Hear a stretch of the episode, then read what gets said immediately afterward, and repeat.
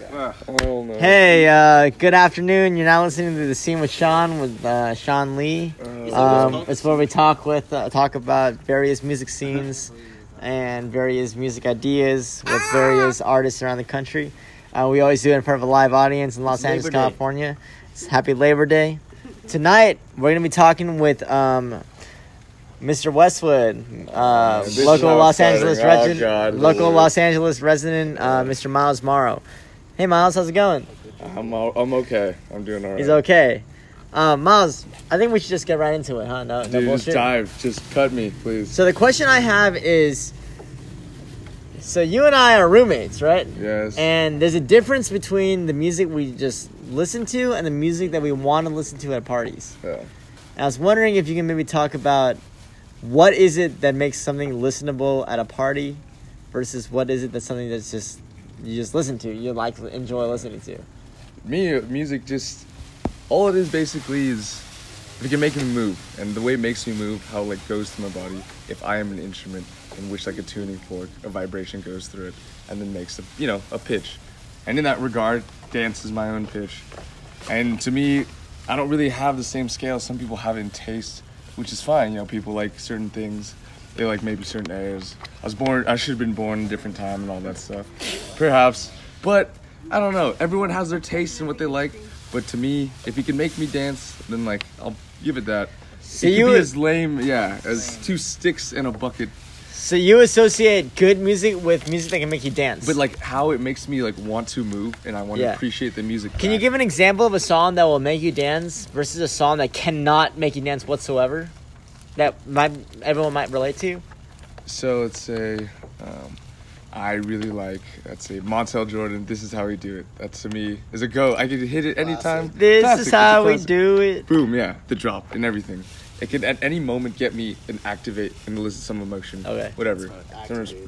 But something that doesn't get me that might uh, could be. Scottish bagpipe music. But that's not popular. Like you can. What's something you listen to I have a on like a regular basis but doesn't fill in your dance proficiency? Ah. w- you was right, I was wrong. Put it in a song. Oh, song. Lil Uzi. That one song, I don't know. I- Really? I, couldn't really get into it. I just wow. I have yeah. a question. That one song, yes. We have a guest question from um, Mr. Go- Jordan Navisar, a recurring guest on the podcast, jazz drummer Jordan Navisar from Los Angeles, California. He's phoning in right now. Beep boop beep boop beep boop beep beep beep. Hey guys, it's Jordan, a longtime fan of Sean and Miles. So I know that you guys have been roommates for like years, and you seem to get along. Like, how do you guys get along so well if you live so close for so long? Uh, well, Sean's ringing. I think I'll take a Or stab do at you this get one. even al- do you get along as well as you seem? Maybe we do, maybe we don't. Maybe we do, we do, But we it's don't. It's a not good anything we really think of because that factor kind of is a self-fulfilling prophecy. If you just go about your day, be kind to others. Yeah. kind back. If you look out for everyone.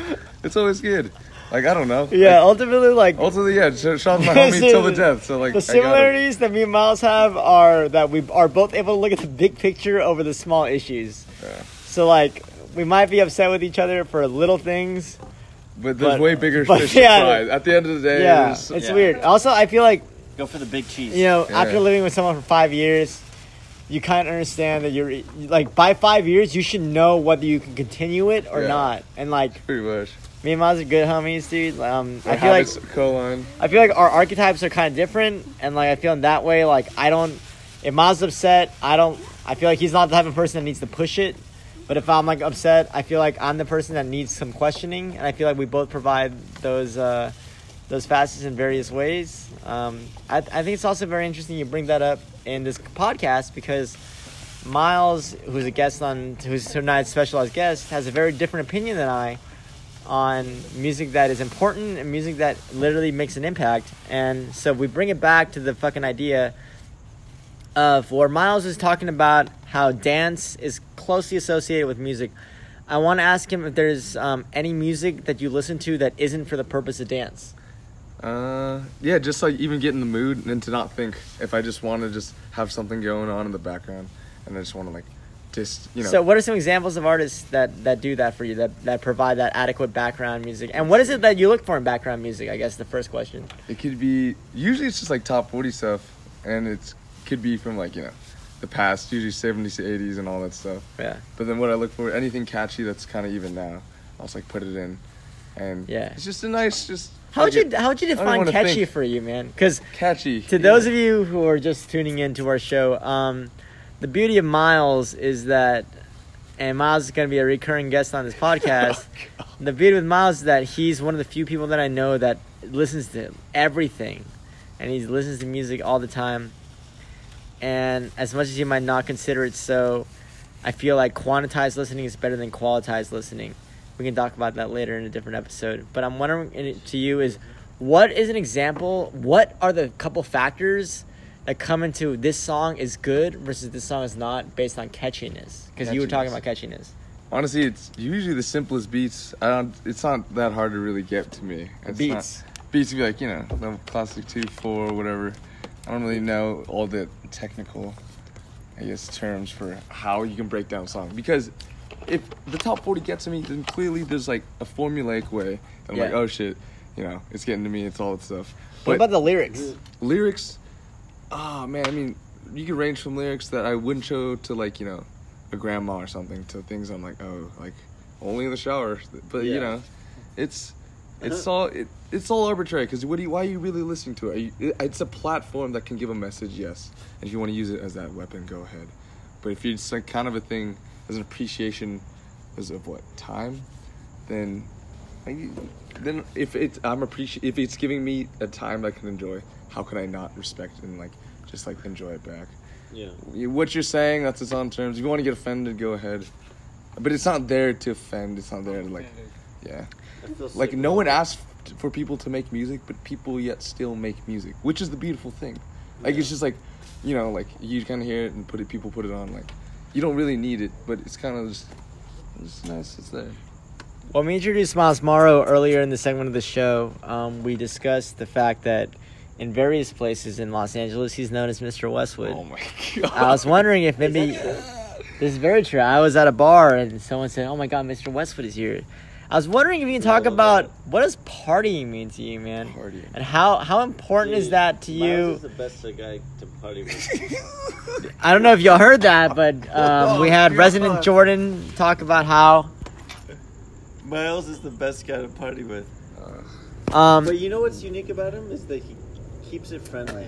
Oh, Miles, bro. it seems like to you, partying, good music, and are all closely related. And I was wondering if you can talk about a good party that had shitty music and a shitty party that had great music. What is, what's the difference? Ooh, okay, so I'd say good music is usually somewhere like trappy shit where you can like kind of get down to. If you're at a party, what are you really going for? You're getting some like vibes. You want to feel the energy. You want to Yeah. feel others in the room. I feel it. You know, you're not just there like. I mean, if you want to talk, go ahead. But like, that's like background music. That's like a cocktail party. I'm talking about that shit. I'm talking about getting down, getting loose.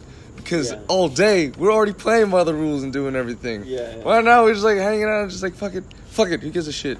And just you know, It turn seems- off for a moment. It seems like in the ultimate way, Miles, like you partying is you fuck saying fuck you to capitalism. Dude, pretty much. Right? The only way for me to stick it to the man is to buy their beers and get fucked off on the music they give me. And if I don't do it, they win. And I'm not trying to let the terrorists do that, bro. Nah, Yeah, the terror.